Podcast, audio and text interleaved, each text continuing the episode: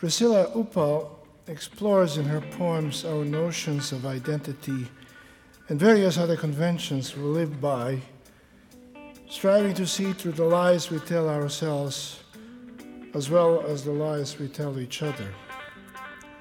The ever present horrors of our age, the injustice, the violence, the abuse, and slaughter of the innocent are almost always present. Born in Ottawa, Ontario, she teaches literature and creative writing at York University and writes poems for which she most likely would have been imprisoned, burnt at the stake, or shot in many countries in the world, both in distant past and today. Luckily for us, here she is.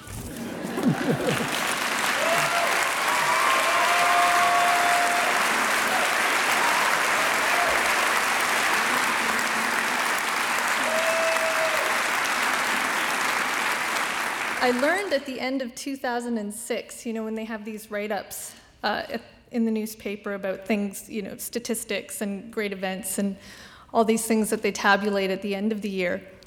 One of the things that they tabulated at the end of 2006 was that the most Googled dictionary uh, word was promiscuous.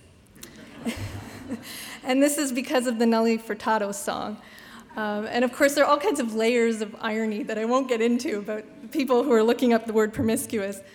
Um, but my hope is that if enough people, uh, if, if you all literally spread the word ontological, that maybe at the end of 2007 it will have become the new promiscuous. uh, ontological necessities, uh, I chose the title um, because this book investigates uh, basically notions of what it means to be alive and what it means to be alive in this particular time in history. Um, and then what responsibilities do I have, does society have because of this? And uh, some of the poems are surreal and absurdist because I think that we sometimes have the priorities all mixed up. Sorry, I forgot to clean up after myself.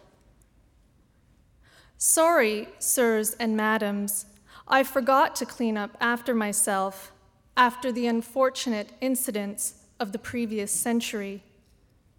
How embarrassing, my apologies. I wouldn't advise you to stroll around here without safety goggles, and I must insist that you enter at your own risk. You may, however, leave your umbrella at the door just keep your ticket.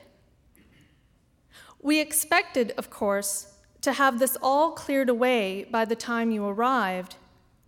The goal was to present you with blue and green screens, whitewashed counters, unforeseen expenses, red tape. So hard to find good help these days. But alas, excuses. Perhaps you will appreciate the difficulties I've faced in providing you a clean slate. If you step into a hole, sirs and madams, accept the loss of a shoe or two. Stay the course. Progress is the mother of invention. Here, take my hand. Yes, that's right. You can return it on the way back.